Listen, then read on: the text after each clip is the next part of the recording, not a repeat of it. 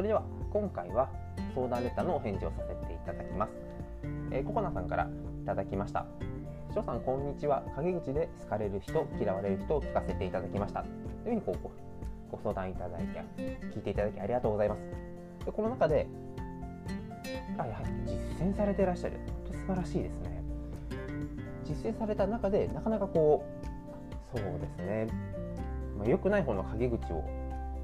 ばっかりそればかり話す人っていうのはやっぱり多いんですが、その中でなんとかこういいよいい方に持ってこうとされてるんですけどうまくいかなかったという話ですね。その中で翔さんは人との会話中相手が褒めない方の陰口を話題にしてくる流れになった時どうやって同調せず相手を受け止めながら褒める方の陰口を転換に持っていかれますかというご相談ですね。ありがとうございます。そうですね、僕が実際ですね、まあ、本当に会社の中に入らせていただいて相談していく中でやっぱりですねみっつもう前提条件として大事にしていることもあるので、それからまずお話ししていきたいと思います。そして僕がこうやって話をするときはどちらかというと家庭の中とかプライベートというよりは結構職場の中でお話しさせていただく機会が多いので、まあ、職場の中で話しましたという前提でお話ししていきます。はい、ではですね、えー、早速いきましょう。まず前提いち、なぜその対応をする必要があるのか、目的を明確化させる。これもですね、やはり一筋縄じゃいかないケースが非常に多いです。そしてやっぱりいろんな思いだったり陰口を聞くとすごいこちらもダメージ受けてしまいますよね。よくカウンセラーさんが心を病んでしまうことが多いと言われるように、負の感情を聞くというのはすごく体力も精神的も持っていかれる大変なことだと思います。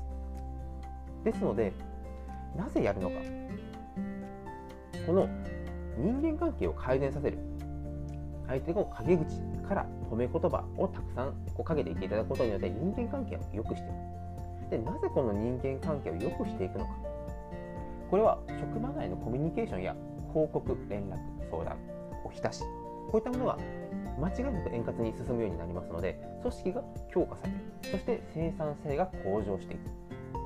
組織が円滑化して生産性が向上していくことによってお休みが取りやすい、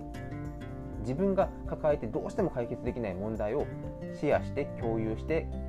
助け合うことがしやすくなる。そして何より成果が上がるのでお給料が増えていく。これは働く以上非常に大事なことですよね。だからこそ今自分がこうやってコミュニケーションを良くしていこうという結果にどういうプラスが起きるのか、このプラスが大きければ大きいほど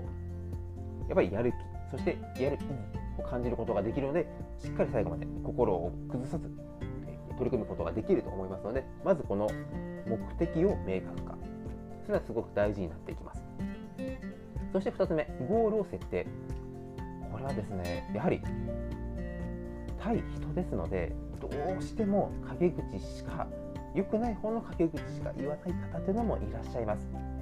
そうするとその方を一人にずっとこうココナさんが何とかしよう頑張ろうと取り組まれるのも素敵なんですが、そうすることによって他の方にも本当にココナさんが目を向けるべき相手が他にいるかもしれないということも起きていきます。なのでここまでやったらもう諦めようというようにゴールを設定するというのも大事になっていきます。後ほどこのゴールの設定についてお話を詳しくしていきます。そしてみっつめ、周りにさりげなく、まあ、直接〇〇さんということではなくて、人間関係ってやっぱ円滑にした方がいいよねとか、陰口もいい陰口だとね嬉しいんだけどねというように考え方を周りに少しずつ広めていく。でなぜこの周りに広める必要があるかというと、これをやらないとなんかま〇〇さんとあなた喧嘩してるのというようにあらぬ誤解が生まれたり、この良くない方の陰口の対象にココナさんがなってしまうという危険性もあるからです。まあ、こんなこと言うともう社内政治家というふうになんでそんなことばっかり言われることも正直あるんですが、これは大事です。そして社内政治を必ずやるべきだと僕は思っています。というのも何か会社として改善していきたいというふうに思いがあって発信するときに、それがあなたが平社員の立場での発信なのか、部長としての立場での発信なのか、同じことを話したとしても影響力、立場、こういったものをしっかりバックボーンを持っていないと全く伝わらないからです。これは僕自身ずっとこう新人の時からいろいろ話をして、逆にこう煙たがられた経験があったり省かれたりといういろんなこうあんまりやっぱり影響力ないとダメなんだなという経験があるので、ここはすごく社内政治という部分も大事にしています。ですのでまず陰口の、えー、これは陰口の良くない方の陰口ですね。良くない方の陰口を言われた人をどうやってポジティブな陰口に持っていくか。まず前提条件としてみっつ。ひとつめは目的を明確化する。に、ここまでやったらもう諦めようというゴールを設定する。さん、自分一人ではなくて周りにもさりげなくこう協力をしたりとか、今自分がこういうことをやろうとしているということを伝える。このみっつを前提条件として僕は必ずやるようにしています。そしてごめんなさい、前置きがだいぶ長くなってしまったんですけど、ここからメインのご質問に対する答えになるんですけど、ここ対策としてみっついつもやるようにしています。これをこう組み合わせたりとか使い分けたりとかですね。ひとつめは良くない方の陰口を言ったことに対してプラスの解釈を伝える。例えばよく職場で多いのは、まあ、上司の細かいことばっかりぐちぐち言ってきてうるさいよねというようなこう不平不満というのは結構起きやすいので、それでもこうビジネスの中で細かい点も気づいて自分が気づく前に言ってくれるってすごいありがたいよねというようにプラスの解釈で相手にもう一回同じ内容なんで、相手が言った内容をプラスに解釈したことを話す。ふたつめ、まあ、でもそういうのを全部うるさくなくてさりげなくサポートしてくれて自分を伸ばしてくれる、そんな何でもできる完璧な人ってまずいないよねというように、完璧な人間はいないということを伝えます。この完璧な人間はいないというのを伝えるのはなぜかというと、以前の放送でやってみないとわからない大変さという部分でお話をしたように、自分が上司の立場でこういうふうに経験がない、または想像ができない、相手の立場で想像ができないと自分のやってほしいことばかり主張してしまいます。だからこそここで完璧な人っていないよねと伝えることによって、相手にそんな何でもかんでもやってくれる人はそもそもいないよねとか、そっかそうやって考えると、まあまあああいう立場だったらしょうがないのかなというように少し気持ちをですね変容させることができる一言になっていきます。そして最後みっつめ、もう態度で示します。そういった陰口の不平不満ば、不平不満ばかり言う人に対しては、僕はもうあえてごふんくらい本当に黙ったりします。真顔になって、あ、そっかというふうに態度を取ったりとか、もう露骨に、あ、そういえばさ違う話なんだけどというふうに話題を変えます。これはまずココナさんはやっぱりそうやって陰口、良くない方の陰口って言いたくないんだということのアピールにもなりますし。やっぱりこう陰口って確かに相手を不快にさせるな、自分も言われたら嫌だよなということを思い出させるきっかけにもなっていきます。ですので態度で示すというのも非常に大事になっていきます。だいたいこのみっつですね、まあ、プラスの解同じ言葉をプラスの解釈で伝える、だから完璧はいないともいい、やってみると分かる、分かる大変さという部分の相手の立場に立つ、そして態度で示す、このみっつを使うのが多いですね。でただこのみっつを対策として使うんですが、多分よくあるパターンね、はいはい聞いたことあるよそれ、でもうまくいかないことあるじゃんというような次のこうお悩みも出てくるのかなというふうに、僕自身がこうやって話した中でもでもさって思うことがあったので、その中でより効果を高めるポイントというのも合わせてふたつ紹介したいと思います。ひとつめ、このココナさんのご質問の中で相手、あ、失礼します。どうやって同調せずというように、やっぱり良くない陰口っていうのはダメだ、きっぱりとこうノーと言える人間になりたいっていう思いもあると思うんですね。ただこのここではあえて少しだけ少しだけ同調する。例えば先ほどの例のあの人って細かいことばっか気にするよね、そういう時にいやそんなことはないよとスパーンとこう否定してしまうと、相手も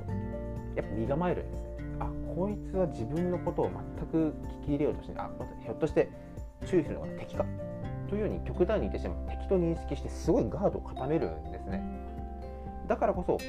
まずは自分の言葉が届くように、もう味方だよってまでは言わないんですけど、まずは少し同調する。ああ、確かに細かい部分はあるよね。この少し同調することによって相手がまず聞く体制、自分の意見は言ったよ、あ、認めてもらえた、受け入れてくれた、じゃあ相手の話も受け入れようというように、人間はどうしてもこのよくしたらよくしてもらう、よくしてもらったらよくするような偏方法則というのは非常に強いので、少しずっとだらだら同調し続けるのはもちろん良くないんですけど、入り口は少し同調するというのがすごく大事になっていきます。そしてもう一つ、これはトーンです。今まで言ったみっつですね。このみっつに対して声のトーンを抑えて、結構ちゃんと伝えなきゃと真面目にお答えする方もいるんですが、真面目に伝えると相手はん説教かと、これもまたこうグッとガードを固めてしまうんですね。だからちょっと明るく、まあ、笑いながらですね、例えばなんですけど、先ほどの、まあ、細かいことばっかりって言ったところのプラスの解釈を伝えるっていうのも、相手がもう愚痴ば細かいことばっかり言ってうるさいよねという時に真面目なトーンで、いやでもさ、そういう細かいところに気づいてくれるのって 大, 大事じゃないというように真面目なトーンで話してしまうと、あ、来た、説教来るかとか、あ、こいつは自分と違う考えだってガードを固めてしまうので、まあ、ちょっと明るくこう笑いながら、いやほんとそうだよねって、もう細かくてめんどくさいんだよなでもね、こうやって細かいの気づいてくれると、まあ、こちらのミスも助かるよね。ちょっと明確な差をつけるのは難しかったんですけど、でもやっぱり真面目なトーンで否定というふうに入るよりは、受け入れてから、そうだよね、でもこうだよねっていうふうにちょっとこう明るく話をした方が、まあまあまあそうだよね、相手もですね、受け入れをしてもらいやすくなります。これはですね、本当にいろんな男性女性でしたり、年上の方年下の方とやってみた結果、やっぱりなんだかんだ明るく明るい方が次の話題にも行きやすいです。なので相手も、あ、もう駆け引きじゃここまでだなというふうにこうスパンとこう切る最後のこの終わりのサインというにもなりやすいので、結構明るい明るめのトーンでこう冗談っぽく笑いながらというのはすごく大事になってきます。そうですね、ポイントはこのふたつになっていきます。でここまでやってダメだったら、もう正直僕は諦めることにしています。なぜかというと、やはり組織として働く中で誰か一人につきっきりっていうのはどうしてもできないからっていうのもありますありますし、やっぱり人間関係ももちろんすごい大切なんですが、一番大切なのは自分自身。変わらない相手を変えようとしても、やっぱり変わらないものは変わらないです。変えれるもの、変わらないもの、変えられないものっていうのをやはり区別して、時には諦めるっていうのも大事です。で、たまたま目の前の方が変わらなかったとしても、それは今回たまたま変わるタイミングではなかっただけ。これから違うタイミングで変わるかもしれませんし、ここなさんが今向き合われたことによって、そこに小さい芽がポコンと生まれてきて、違う人と話している時にそこが花開いて、あ、人の悪口ばっかり言う陰口は良くないというふうに気づくかもしれません。だからこそ全ては今この場で解決というのではなくて、しっかり芽を育てるという部分でも十分だと思います。はい、それではですね、まあ、今回ご相談レターをいただきましたので、かなりしっかりと、えー、ごめんなさい、ちょっと時間はですねじゅうよんぷんじゅうごふんなんですが、お答えさせていただきました。これはですね、普段僕自身がやっぱり気をつけて、いろんな試し、まあ、試したって言い方は良くないんですけど、本当にいろんな方にこういうふうに対応させていただいている事例になりますので、何か一つ、あ、これ使えるなってことがあれば使っていただければなというふうに思っております。えー、小田さん、これが、えー、僕の返事になります。いかがでしょうか。